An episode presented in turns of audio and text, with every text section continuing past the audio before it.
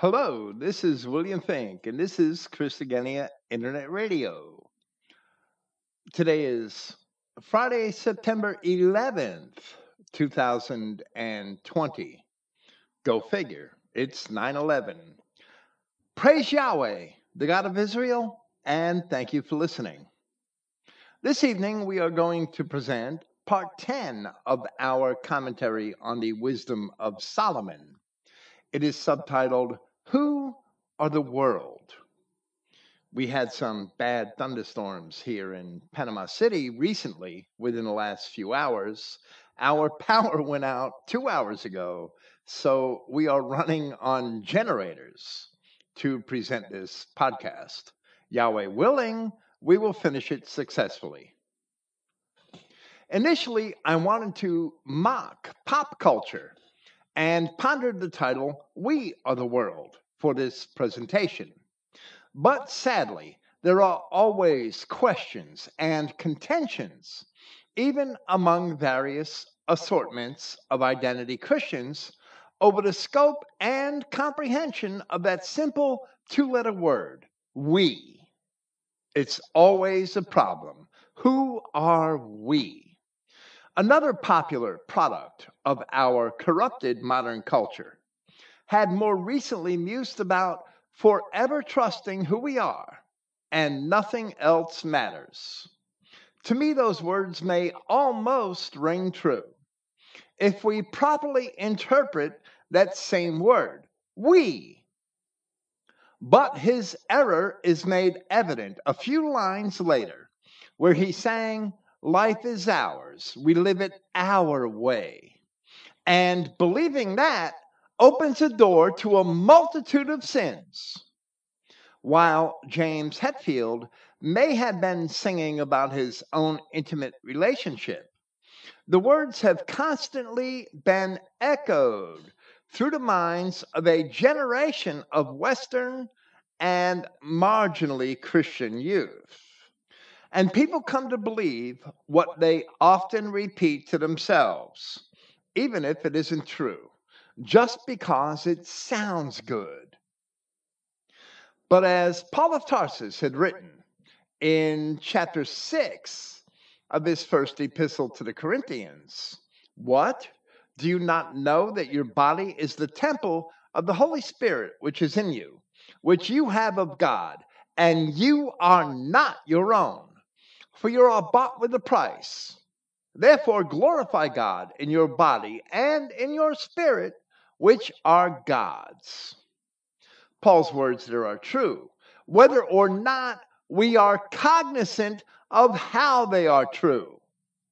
Man has no control over his own destiny, and it is hubris. It is the epitome of arrogance it is hubris to think otherwise. Therefore, man must seek to please the God who does control his destiny and live his way. That is certainly one of the significant underlying messages in the wisdom of Solomon. In our last presentation, in this commentary on wisdom, we had left off in Wisdom chapter 5 where Solomon had departed from his descriptions of the plight of the ungodly.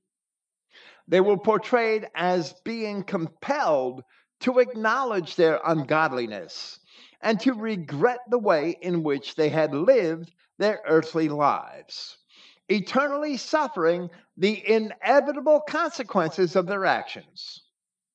Then, once again, Solomon turned to describing the destiny of the righteous whom he said shall realize the promise of a glorious kingdom. That must be the same kingdom which was later announced in the gospel of Christ and which Christians are instructed to anticipate and for which to prepare themselves by his apostles. So we had last read and discussed verse 17 of Wisdom chapter 5 which, speaking of Yahweh God, says, He shall take to him his jealousy for a complete armor, and make the creature his weapon for the revenge of his enemies. Here we had explained at length from Romans chapter 8 and from Isaiah chapter 43 that where Solomon had used that word, which is translated as creature, he meant to refer to a specific creation. As Paul had also used the term in Romans, and the children of Israel in particular are that specific creation with which Solomon was concerned, spelled out in that chapter of Isaiah, chapter 43. We verified this where Solomon had once again used the same term later in Wisdom chapter 19. And speaking of the children of Israel at the time of the Exodus, in contrast to the older and broader Adamic world, he wrote, For the whole creature in his proper kind, excluding bastards, was fashioned again anew, serving the peculiar commandments that were given unto them, that thy children, speaking to Yahweh God Himself, that thy children might be kept without hurt. In response to that, we also explained that those peculiar commandments were meant only for the same children of Israel, exclusive of all other peoples. Where we had left off after that 17th verse of Wisdom, chapter 5. Solomon also began to make an allegory that is quite similar to one which appears in Isaiah and also in chapter 6 of Paul's epistle to the Ephesians. In part, he wrote that Yahweh God would take to him his jealousy for complete armor. And now, in verse 18, the very next verse, after where we left off several weeks ago, Solomon continues that allegory. And he says, we shall put on righteousness. I'm sorry, he shall put on righteousness, referring to Yahweh God Himself. Righteousness as a breastplate and true judgment instead of a helmet. He shall take holiness for an invincible shield. His severe wrath shall he sharpen for a sword. And now we shall pause here midway through verse 20 of Wisdom, chapter 5. We would translate the last clause of verse 18 to read, and place as a helmet unhypocritical judgment, not true judgment. The word anupokritos is unhypocritical and not merely true.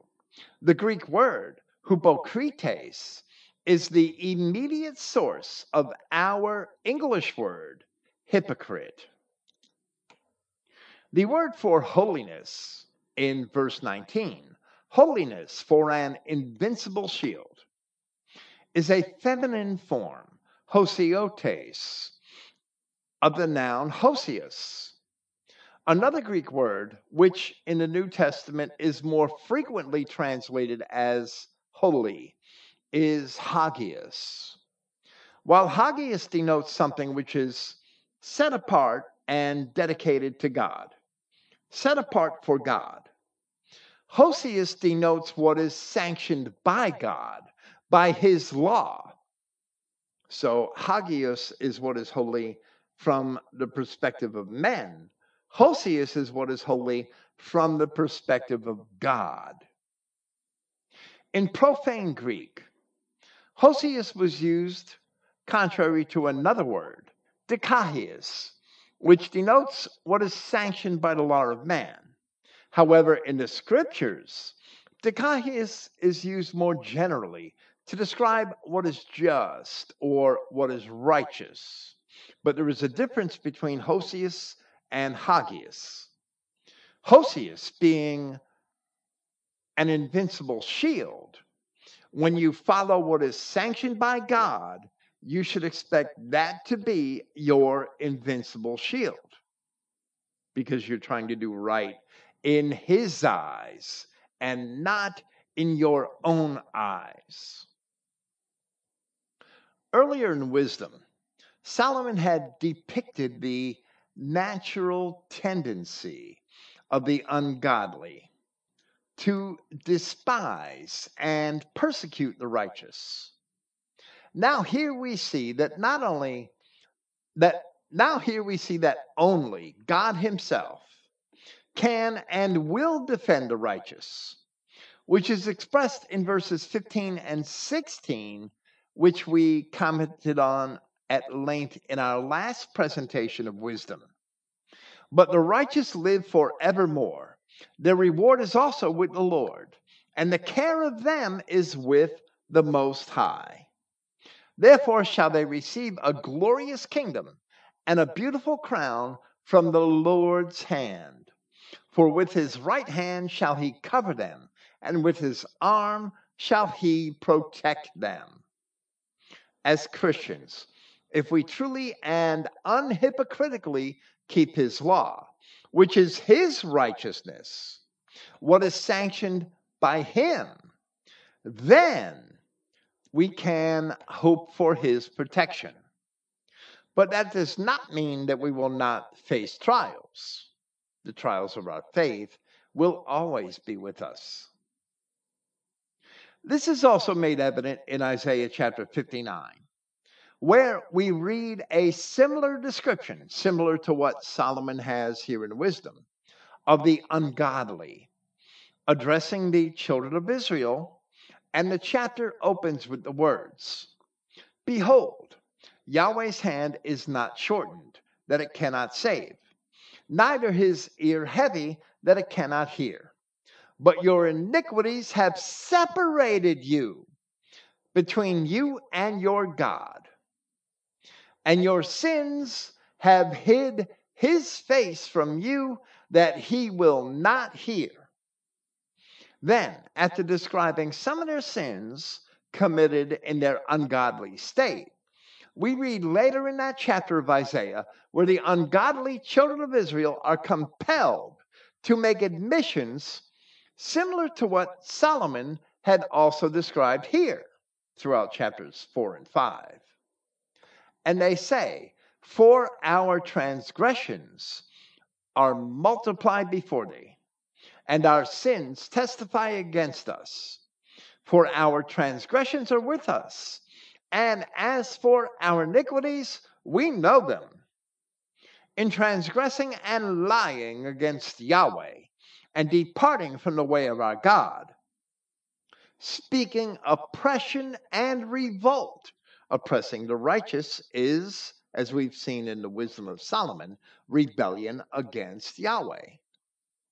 Conceiving and uttering from the heart words of falsehood, and judgment is turned away backward, and justice stands afar off. For truth is fallen in the street, and equity cannot enter. Yeah, truth fails, and he that departs from evil makes himself a prey. In other words, the righteous man is persecuted by the ungodly. And Yahweh saw it, and it displeased him that there was no judgment. He that departs from wickedness makes himself a prey for those same ungodly sinners who would then want to persecute him for his righteousness, as we also saw here in the earlier chapters of wisdom, especially, I believe, in chapter 2. Now, that is also made evident in this passage, as Isaiah made a similar description of Yahweh's necessary intervention, where he continued, Isaiah chapter 59, verse 16, and he wrote, And he saw that there was no man and wondered that there was no intercessor. In other words, no man was standing up against the wicked who were persecuting the righteous. All these LGBT, Antifa, faggots, and, and Black Lives Matter guerrillas are out there abusing the, the people of God and white Christian America, and the government and anybody else isn't doing a damn thing about it. This is being played out before our eyes today. And he saw that there was no man and wondered that there was no intercessor. Therefore, his arm brought salvation unto him, and his righteousness it sustained him. For he put on righteousness as a breastplate, and a helmet of salvation upon his head, and he put on the garments of vengeance for clothing, and was clad with zeal as a cloak. That word zeal, as I will remark later, could also be called or be translated as jealousy. There is a slightly similar allegory in Isaiah chapter 11, but not nearly as complete as we see here in chapter 59.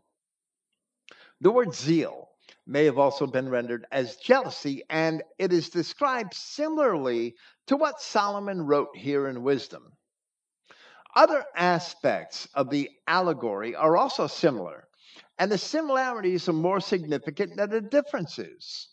It should be evident that both Solomon and Isaiah each made the same allegory in the same context of the judgment of Yahweh, which is brought upon the ungodly of the children of Israel, who would persecute the righteous. Later, in chapter 6 of his epistle to the Ephesians, Paul of Tarsus spoke of the struggle which Christians had to face against the rulers of the darkness of this world, against spiritual wickedness in high places. So he warned them that in order to protect themselves, they had to arm themselves with the elements of the faith, writing, Wherefore take unto you the whole armor of God, that you may be able to withstand in the evil day, and having done all, to stand. Stand therefore, having your loins girt about with truth, and having on the breastplate of righteousness, and your feet shod with the preparation of the gospel of peace. Above all, taking the shield of faith, wherewith you shall be able to quench all the fiery darts of the wicked, and take the helmet of salvation and the sword of the Spirit which is the Word of God. Now, many commentators esteem the passage from Isaiah chapter 59 to have been the inspiration for Paul's similar allegory in Ephesians chapter 6. However, a comparison of all three allegories, Isaiah 59, Paul in Ephesians 6, and the wisdom of Solomon here, a comparison of all three allegories shows that this passage of wisdom is just as likely a candidate for that consideration, that Paul drew his inspiration from wisdom. But the subject of the allegories in wisdom and in Isaiah are Yahweh God Himself, what He is going to do. And they are actually closer to one another in meaning even being expressed in a similar context. But Paul's subject is Christians in general, what they should do to defend themselves. And therefore, he was not making an exact citation of either wisdom or Isaiah, although either one or even both of them may have been his inspiration. Now, to finish verse 20 where the subject is Yahweh God, having prepared himself for vengeance in that manner. His jealousy as a whole armor, his righteousness as a breastplate, true judgment as a helmet, holiness as his shield.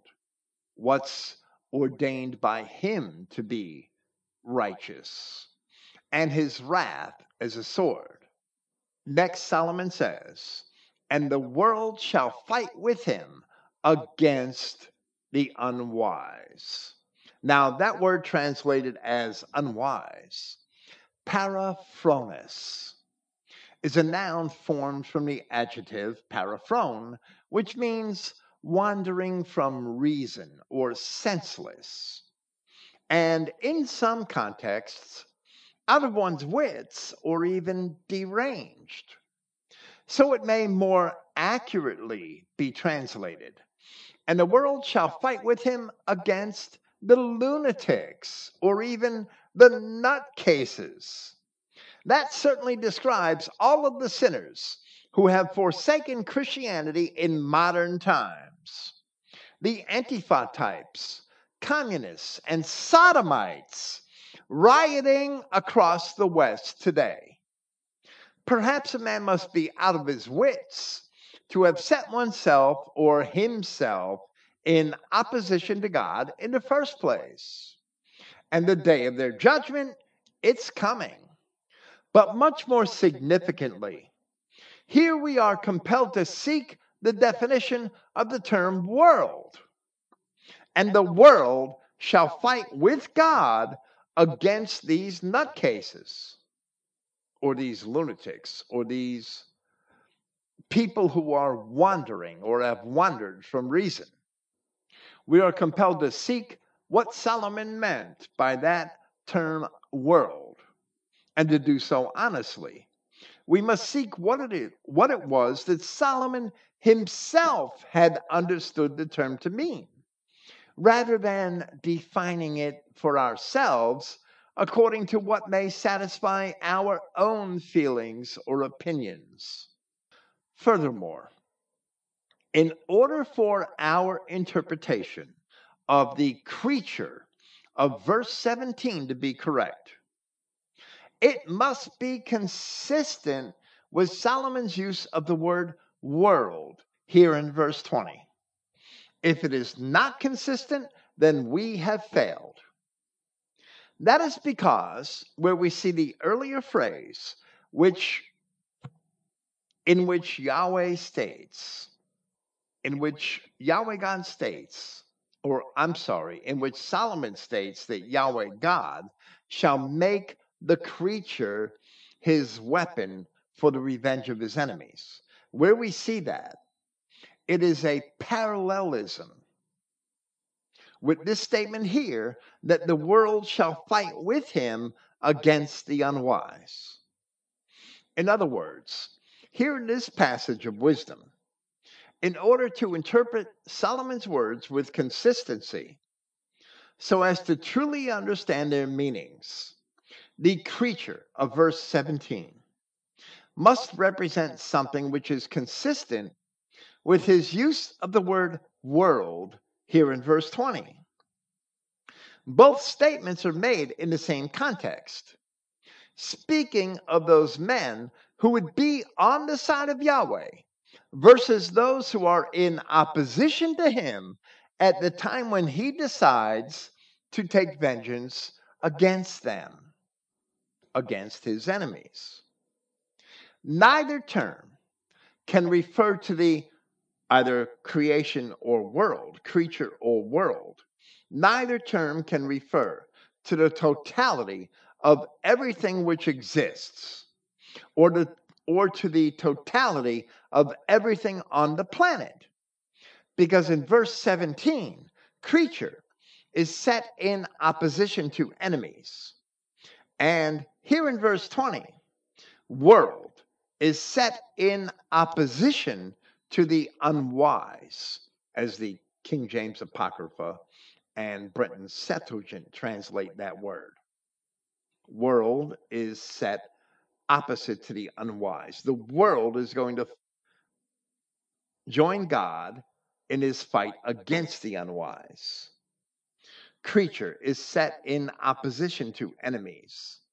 So, the term creature, whoever that re- represents, is going to fight with God against his enemies. So, what do these terms mean? Creature and world. And when we interpret them, they both have to mean the same thing. If we arrive at the conclusion that one means something different than the other, then we are in error because we are making Solomon contradict himself. And we cannot interpret Solomon in a way which forces Solomon to contradict himself. I said these were these phrases in verse 17 and verse 20. These clauses were a parallelism. The parallelism, as we have often explained, is a common feature in Hebrew literature where the same phenomenon or the same object or the same event is described successively in different ways. So, in a parallelism, for one part of the parallelism to be interpreted in a certain way, if that interpretation is true, then the other part, or parts even, of the parallelism must also be interpreted in a similar way. If the language of each part does not allow interpretations which are similar in meaning, then they must be interpreted anew because the initial interpretation is wrong. But if they can be interpreted in similar ways, producing a similar meaning, then we can be assured that the interpretation certainly is true. Here, Solomon is saying that the world shall fight with Yahweh God against the unwise. But how could men who are simply unwise not be part of that same world and instead be found opposed to it? And if Christians are instructed to despise the world, how could the world be found on the side of God? It is Christians who are supposed to be opposed to the world and not merely to the unwise. Here, Solomon also said that the creature or creation would fight against the enemies of God. But how could the enemies not be part of the creation? So, if we cannot make sense of these two passages with the common understandings of world which is the Greek word Greek word cosmos, and creature, which is the Greek word ktisis, often also translated creation. Then the common understandings of these words must be wrong if we can't make sense of these two passages with their common understandings. Then the common understandings must be wrong and they must have alternative meanings in Scripture. As Yahshua Christ had said in John chapter 17, speaking of his disciples, they are not of the world, even as I am not of the world. So, if the world is going to fight against the enemies of God, the apostles are going to be on the side of the enemies. They're not going to be in the fight. Are you kidding me? Or is that a different world that Christ is speaking of? In chapter 5 of his first epistle to the Corinthians, Paul continued to warn Christians that then must you needs go out of the world. In other words, separate yourself from the world. Likewise, the Apostle John wrote in his first epistle Ye are of God, little children, and have overcome them who do you mean by them? Because greater is he that is in you than he that is in the world. They, the same them, they are of the world. Therefore they speak of the world, and the world hears them. Then also James had written in chapter 4 of his epistle that the friendship of the world is enmity with God. Whosoever therefore will be a friend of the world is the enemy of God. However, in John 3:16, a favorite passage of denominational Christians, the apostle is interpreted as having written, For God so loved the world that he gave his only begotten Son, that whosoever believes in him should not perish, but have everlasting life. Now, that is wrongly interpreted to include everybody and everything on the planet, in spite of the fact that many statements of Christ recorded by the same apostle clearly contradict that interpretation. For example, in John chapter 17, Christ had said, I pray for them, his disciples. I pray not for the world, but for them which thou hast given me, for they are thine. In other words, they are yours, speaking to Yahweh the Father. Then a little further on, I have given them my, I have given them thy word, and the world has hated them because they are not of the world, even as I am not of the world. Then in John chapter 18, Jesus answered, My kingdom is not of this world. If my kingdom were of this world, then would my servants fight that I should not be delivered to the Jews. But now my kingdom is not from hence or from here of this world. Pilate therefore said unto him, Art thou a king? Jesus answered, Thou sayest, I am a king. To this end I was born, and for this cause I came into the world, that I should bear witness unto the truth. Everyone that is of the truth hears my voice. So we have a true world and a spurious world doesn't hear his voice. But going back to John chapter 14, even the Spirit of truth, whom the world cannot receive, that spurious world cannot receive that Spirit of truth because it sees him not, neither does it know him. But you know him, for he dwells in you and shall be in you. Christ is not contradicting himself. So, all of these words of Christ and others which he had spoken serve to prove that there is more than one world being referred to in Scripture. There is the whole world which lieth in wickedness, as John described in chapter 5 of his first epistle. And then there is the world which Christ had come to save. They are clearly not the same because the wicked world cannot receive the truth for reason that it had never known God, as Christ himself had explained. Therefore, Solomon must also have meant something different where he used this term world here. And like his use of the term creature, that something is also defined elsewhere here in wisdom. The world is not the planet and everything on it. The Apostle Peter, in his second epistle, describes the fate of the planet and everything on it in an allegory where he wrote in chapter 3 But the day of the Lord will come as a thief in the night, in which the heavens shall pass away with a great noise and the elements shall melt with fervent heat. The earth also and the works that are therein shall be burned up.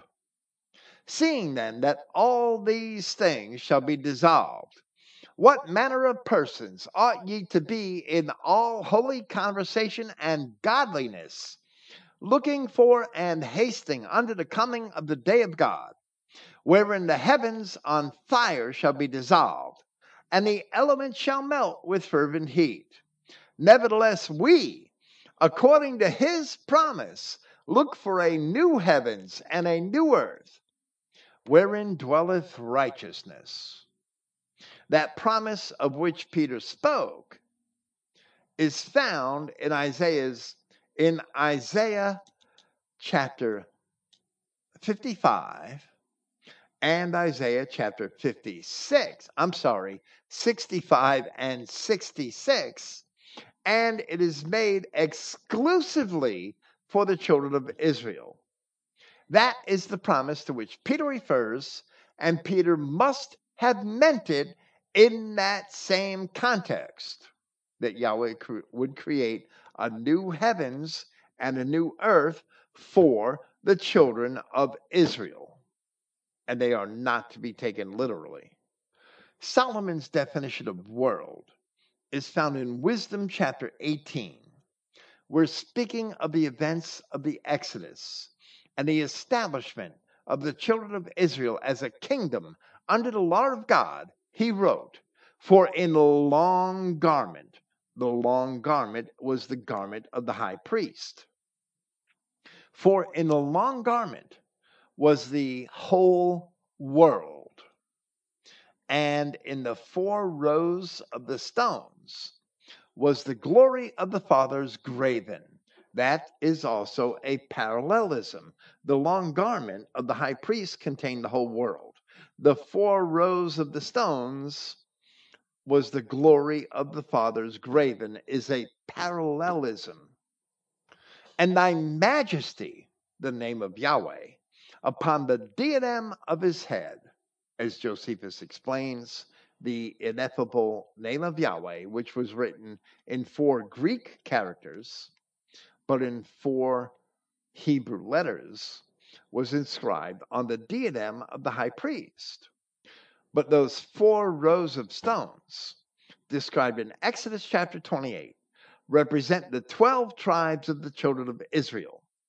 So it becomes apparent, the whole world being on the garment of the high priest, that's where the four rows of stones were. So it becomes apparent that the children of Israel alone are the world with which Yahweh God is concerned throughout the balance of the scriptures. That is the world which Christ had come to save. As he himself declared, I am not sent but unto the lost sheep of the house of Israel. They are the only world which matters to Yahweh God.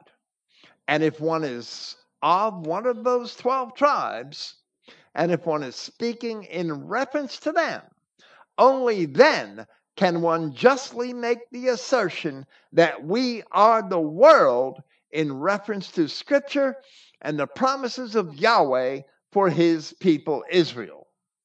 As we have also explained, according to Paul of Tarsus in Romans chapter 8 and Isaiah in Isaiah chapter 43, the creature of verse 17 in this chapter of wisdom is the Adamic creation and more specifically, the children of Israel distinguished from the rest of the race of Adam. So both Paul and Isaiah accord with Solomon in Wisdom chapter 18.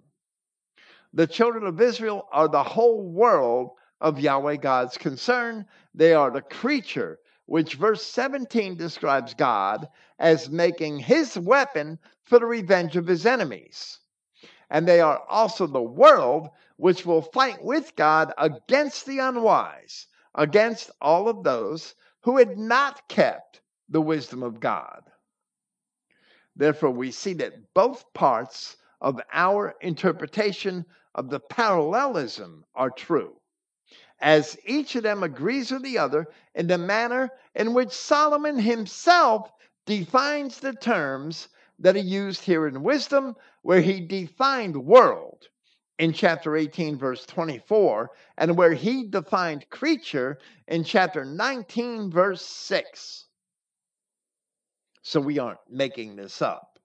The children of Israel are the creature, the creation of Wisdom 517, which will fight against with God against his enemies the children of Israel are the world of Wisdom chapter 5, verse 20, which will fight with God against the unwise or the foolish or the nutcases.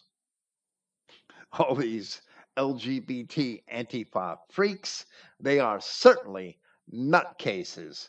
They certainly do meet every aspect of the description here in the wisdom of Solomon. When we discussed verse 17 of this chapter of wisdom,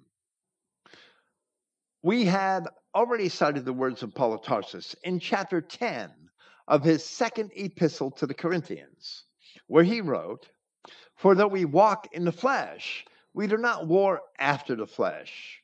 For the weapons of our warfare are not carnal but mighty through God to the pulling down of strongholds, Because once enough people, once enough of our brethren accept the truth and realize the truth, those strongholds will come down, casting down imaginations. And every high thing that exalts itself against the knowledge of God, and bringing into captivity every thought to the obedience of Christ. Now, that's the preparation. And then Paul says in verse 6 and having in a readiness, in other words, being prepared, to revenge all disobedience when your obedience is fulfilled. So it is evident that once the children of Israel finally turned to obedience in Christ, perfecting their own obedience, then they may rely on the hope of the promise that Yahweh God shall use them to execute revenge against his enemies. Speaking of the day of vengeance against his enemies in the revelation of Yahshua Christ, in chapter 18, we read, And after these things, I saw another angel come down from heaven, having great power, and the earth was lightened with his glory.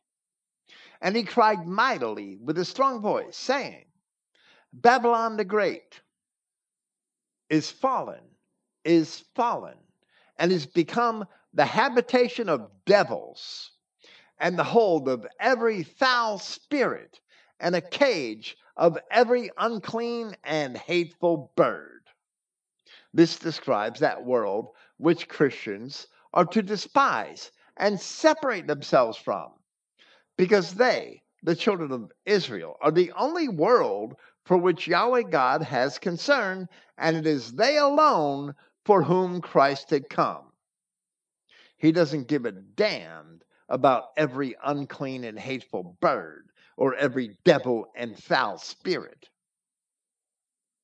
Then after it refers, after it refers to the fornication which the kings of the earth have committed on account of Babylon, we read, Come out of her, my people, that ye be not partakers of her sins, and that ye receive not of her plagues. For her sins have reached unto heaven, and God has remembered her iniquities. Reward her, even as she rewarded you, and double unto her double according to her works. In the cup which she has filled, fill to her double.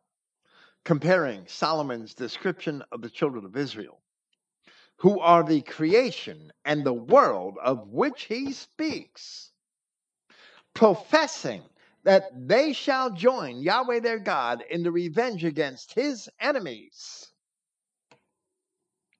We see that same thing here in Revelation, where it says, Come out of her, my people, and reward her even as she rewarded you.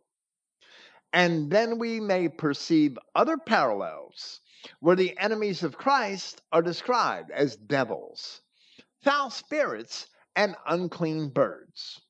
These are not merely bad people who refuse to conform to the gospel of Christ in the modern age. These are all of the enemies of Yahweh God whose origins are found in the original rebellion of the fallen angels. And the reason why a Messiah was needed before the foundation of the world, as we read in John chapter 17 and in Revelation chapter 13, where Christ refers to himself as the Lamb slain from the foundation of the world. In the days of Solomon, those are the enemies which he would have had in mind the Nephilim and Rephaim, and all of the bastard races which came of them starting with the Kenites and the Canaanites and others.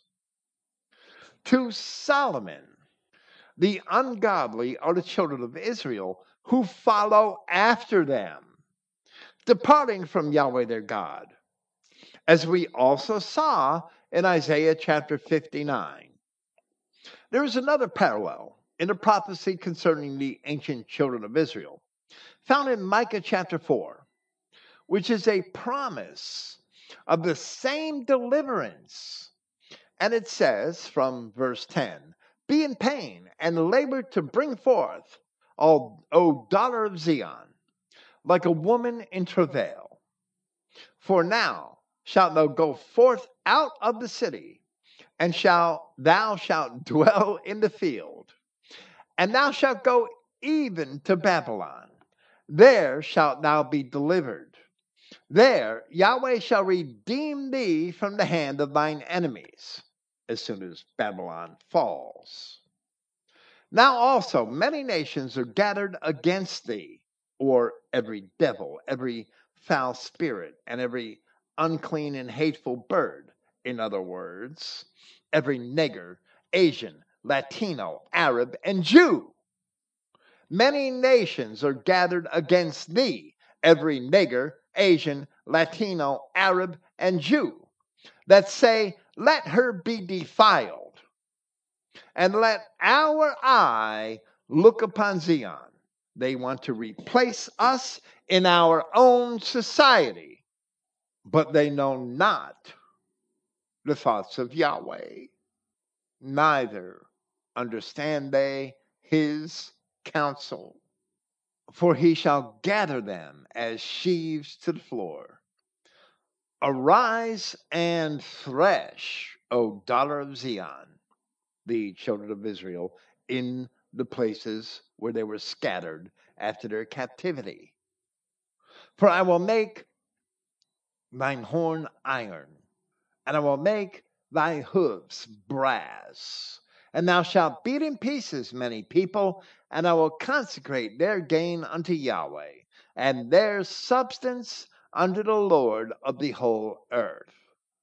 So, this is that same point at which the children of Israel are called to come out of Babylon, wherein they are called to arise and thresh. And that is when they had their opportunity to avenge all disobedience, as we see in the words of Paul. And as Solomon describes it in different ways here in wisdom, they shall fight with Yahweh their God against his enemies. That same picture is drawn later in the Revelation in different ways in both chapters 19 and 20. Thus, we read in Revelation chapter 19 And I saw heaven opened, and behold, a white horse. And he that sat upon him was called faithful and true, and in righteousness he does judge and make war. His eyes were as a flame of fire, and on his head were many crowns. And he had a name written that no man knew but he himself. And he was clothed with a vesture dipped in blood, and his name is called the Word of God. And the armies which were in heaven followed him upon white horses clothed in fine linen, white and clean. And out of his mouth goes a sharp sword, that with it he should smite the nations, nations, and he shall rule them with a rod of iron. And he treads the winepress of the fierceness and wrath of Almighty God. And he has on his vesture and on his thigh a name written King of Kings and Lord of Lords. The language of the revelation is not necessarily literal, but allegorical. The armies of heaven are the people of Yahweh here on earth who shall be called to come out of her and to arise and thresh. So Solomon describes the same things here, which are also described in Micah and in the words of Yahshua Christ himself in the Revelation. And in the consistency of our interpretations, we can be confident. We can be confident that they are true. Now, another aspect of wisdom must be noted, which is the use of irony. While there are many different types of irony, It is basically a literary device in which contradictory statements or situations reveal a reality that is different from what appears to be true. In Ecclesiastes, while Solomon in the opening chapters had declared that God himself had subjected man to vanity in order to be tried by it, throughout most of the rest of the work, he declares all to be vanity, whether it be good or evil. However, not until the last chapter do we learn that all is not really vain, because in the end, Yahweh God will judge the works of men. So, in the end, even vanity is vanity. Here in wisdom, Solomon compares the ungodly and the righteous and contrasts their destinies. Then he uses these words creature and world in his descriptions of the judgment of God against his enemies. But even where they appear later and in other contexts, he does not explain what he means by these terms until the final chapters of the work, where he discusses the Exodus and the establishment of Israel under the law.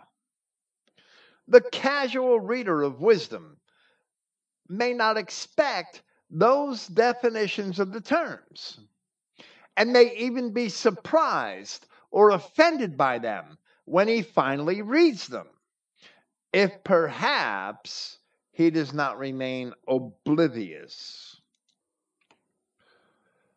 Perhaps this is why the wisdom of Solomon was accepted as canon by the earliest Christians, but was later rejected by the Universalist Christians who formulated the doctrines of the Roman Church. Now, using language that evokes the Greek epic poets and the writers of Homeric hymns who lived not long after the time of Solomon, he creates his own image of the final triumph of Yahweh God over his enemies. Then shall the right aiming thunderbolts go abroad, and from the clouds, as from a well drawn bow, shall they fly to the mark. And hailstones full of wrath shall be cast out of a stone bow, and the water of the sea shall rage against them, and the flood shall cruelly drown them. In the first half of verse 21, the words right aiming may have been translated as well aimed. The word for thunderbolts more literally means arrows of lightning. And the verb rendered as go abroad is more simply go forth. The phrase they shall fly to the mark may more literally be read they shall spring to the target. In verse 22, the word for stone bow is petrobolus, a synonym of lithobolus. Lithobolus, I mentioned that because we have a website by that name. Petrobolus, Petrus means stone, and lithobolus, lithus also means stone. So a petrobolus or a lithobolus is a catapult that hurls stones. A stone thrower is a sort of catapult. Later in the verse, later in verse 22, there is a wordplay in Greek where the word for floods is from the Greek word for river, which is potamus. Hippopotamus actually means river horse, a horse of the river, a hippos being a horse. Mesopotamia means the land between the rivers. From that same word, potamus, as meso means in the midst or between. So, the word for floods is from the Greek word for river, which is potamus in verse 22. And the word for cruelly is an adverb, apotomus, apotomus, from the word from the verb apotemno, which is literally to cut off or to sever. So while they differ in meaning, they would certainly sound alike, so it's a wordplay. But that does not prove that the wisdom of Solomon was originally written in Greek just because a wordplay exists. It may have been the result of a translation very easily. In Greek mythology, especially in the epic poetry of Homer and Hesiod, Zeus is described as hurling down thunderbolts from Olympus upon those with whom he is displeased. In art, in Greek art, Zeus was depicted as a man holding a scepter in one hand and thunderbolts in another. Therefore, skeptics of wisdom may also read this and imagine it to be merely mimicking the epic poets and their pagan fantasies. However, that is not true. Perhaps it is much more accurate to believe that it was the epic poets themselves who had mimicked the scriptures. It is more likely that here Solomon was only evoking imagery which was already seen in the accounts of the earlier deliverance of the children of Israel from out of Egypt, and imagining that the future delivery of the children of Israel from the enemies of Yahweh would happen in that same way. Thusly, we read in the 78th Psalm, which portrays portions of the Exodus account, and from verse 43 speaking of Yahweh, how he had wrought his signs in Egypt and his wonders in the field of Zoan, and had turned their rivers into blood, and their floods, meaning their rivers, that they could not drink. That's a parallelism. Having turned their rivers into blood is a parallelism with, and their floods that they could not drink. He sent divers sorts of flies among them, which devoured them, and frogs, which destroyed them. I don't know how frogs would destroy you, but I guess if you had a million of them come down on your house, that would be a serious problem. He gave also their increase unto the caterpillar and their labor unto the locust, meaning the caterpillar and the locust ate up all of their crops, all of their crops, all of the grain. He destroyed their vines with hail, and their sycamore trees with frost. He gave up their cattle also to the hail, and their flocks to hot thunderbolts. He cast upon them the fierceness of his anger, wrath, and indignation and trouble by sending angels among them. He made a way to his anger and spared not their soul from death, but gave their life over to the pestilence, and smote all the firstborn in Egypt, the chief of their strength in the tabernacles of Ham. But he made his own people to go forth like sheep and guided them in the wilderness like a flock.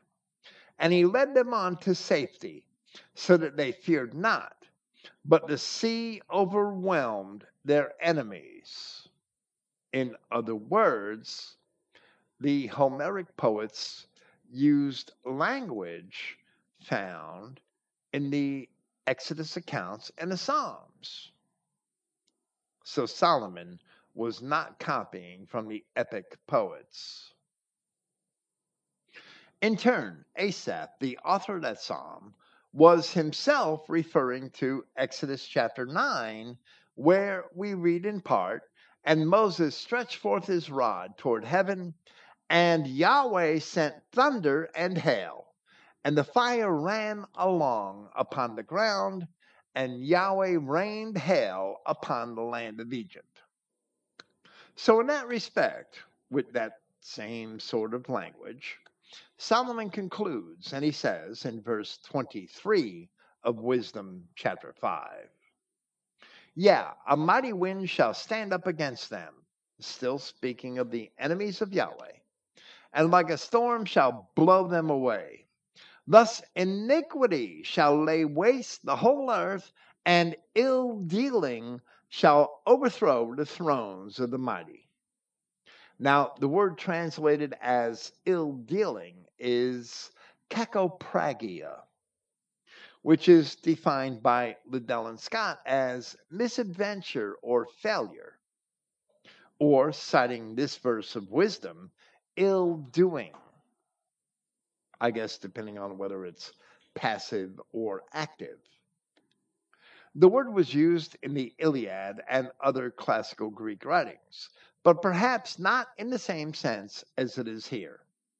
The word is a compound of kakos, which in a moral sense is evil, and pragma, which is a work or a deed. So we would render the clause to say that evil deeds shall overthrow the thrones of the mighty. In the end, Solomon attributes the destruction of the earth, which is the land, to the iniquity or lawlessness of the people who inhabit it. That word for iniquity being anomia, which is lawlessness. And it becomes evident that natural disasters may be attributed to sin. Even if the sinners themselves do not ever come to that realization. This also is not without precedent in Scripture, as the destruction of Sodom and Gomorrah appeared to be from natural disaster. But it was indeed the wrath of Yahweh which had rained down upon the sinful cities of the plains. In the days of Noah, the sinful descendants of Adam were just as ignorant as Christ himself had said, as it is recorded in Matthew chapter 24.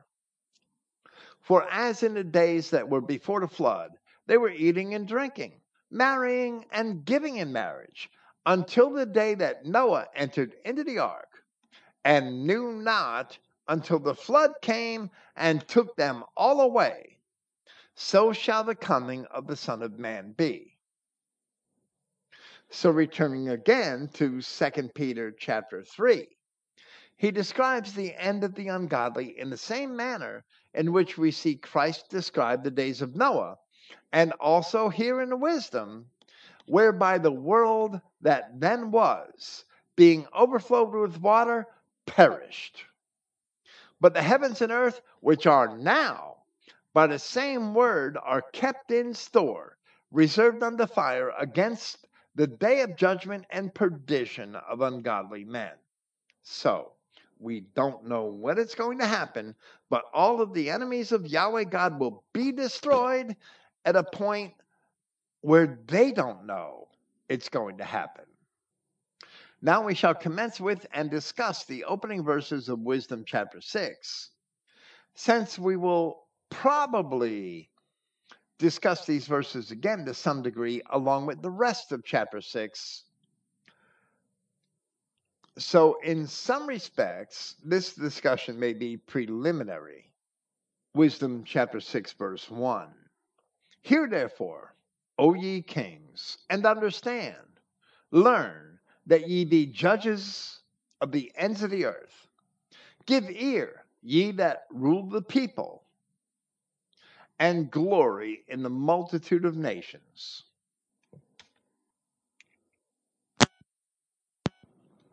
Reading these opening verses of Wisdom chapter 6 superficially, it may be imagined that Solomon is addressing kings of races and nations outside of the children of Israel, other races and other nations apart from the children of Israel.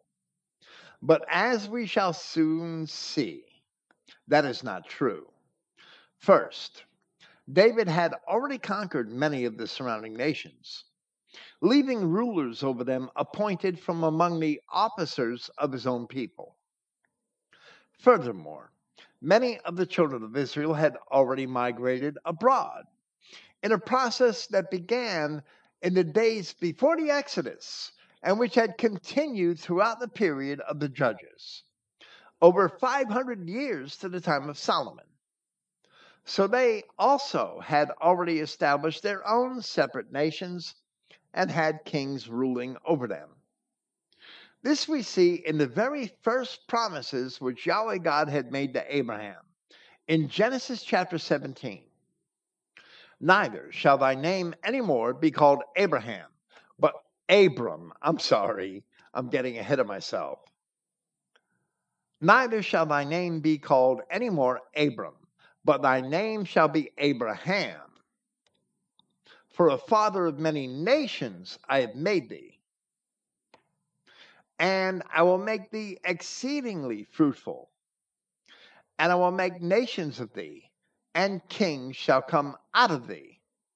And I will establish my covenant between me and thee and thy seed after thee in their generations for an everlasting covenant to be a God unto thee and to thy seed after thee, to thy offspring after thee. Then later, in the promises to Jacob, in part, in Genesis chapter 35, and God said unto him, I am God Almighty. Be fruitful and multiply. A nation and a company of nations shall be of thee, and kings shall come out of thy loins. This process was well underway by the time of Solomon.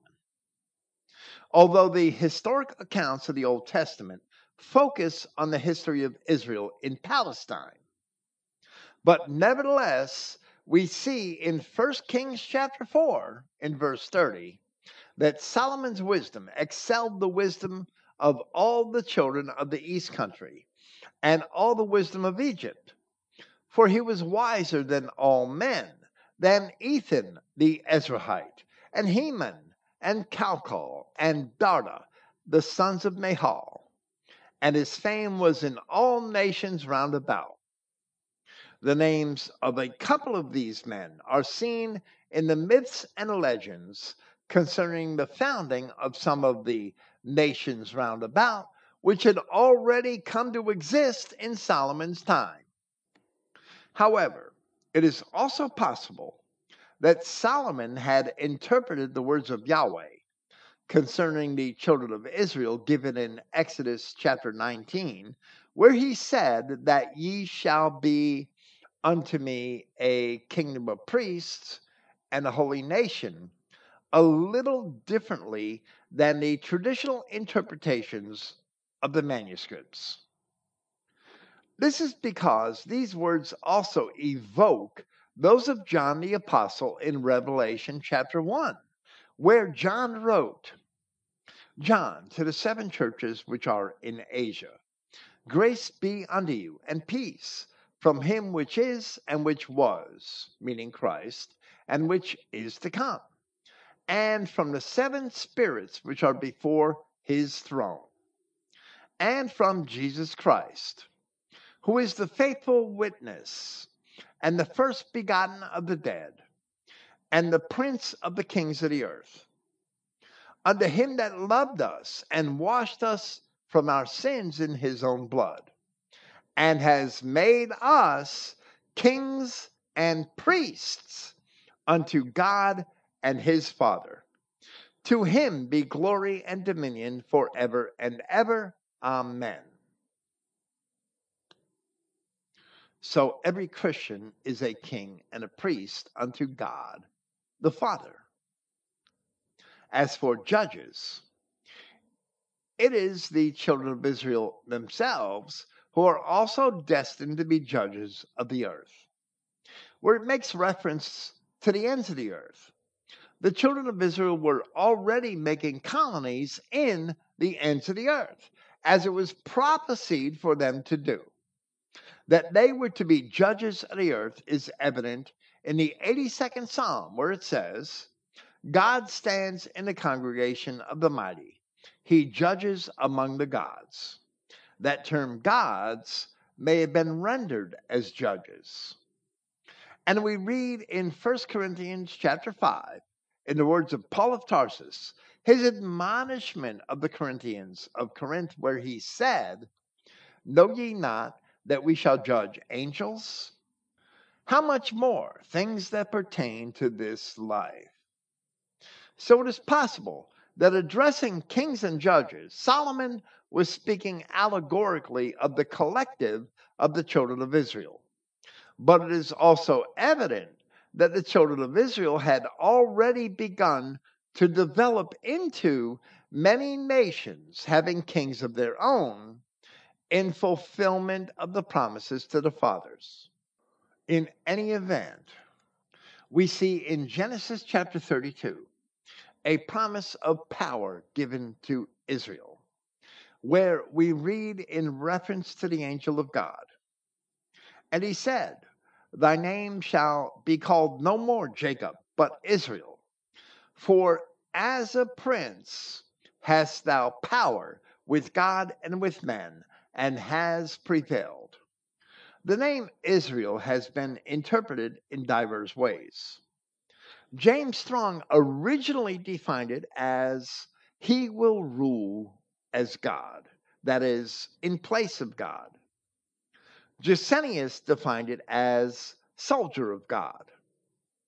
Newer lexicons claim that it means God prevails.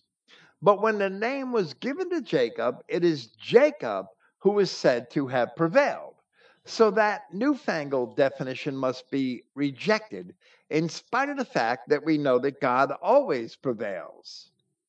So now Solomon, addressing the kings of the earth, Wisdom chapter 6, verses 1 and 2, says in verse 3 For power is given you of the Lord, and sovereignty from the highest, who shall try your works and search out your counsels.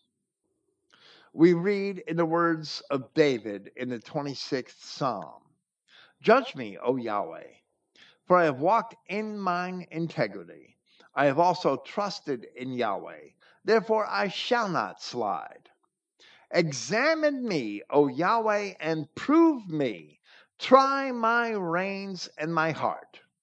So, David himself is the first historical example of Solomon's words here that Yahweh would try the works of kings and search out their counsels, which is their plans and intentions as they rule.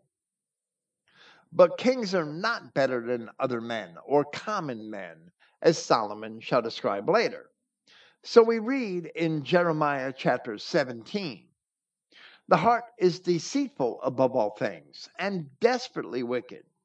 Who can know it? I, Yahweh, search the heart.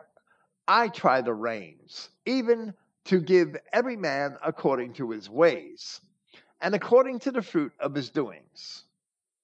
As the partridge sits on eggs and hatches them not, so he that gets riches and not by right shall leave them in the midst of his days, and at his end shall be a fool. A glorious high throne from the beginning is the place of our sanctuary. And next, we see with certainty that Solomon is addressing the children of Israel, whether it be collectively of, as, of them as kings and judges, or whether it be in reference to their own kings and judges. As the leaders of a nation, bear a greater responsibility for its keeping, where he says, Because being ministers of his kingdom, how many times in Isaiah do we hear, O Jacob, my servant? That word ministers is from a word which means servant.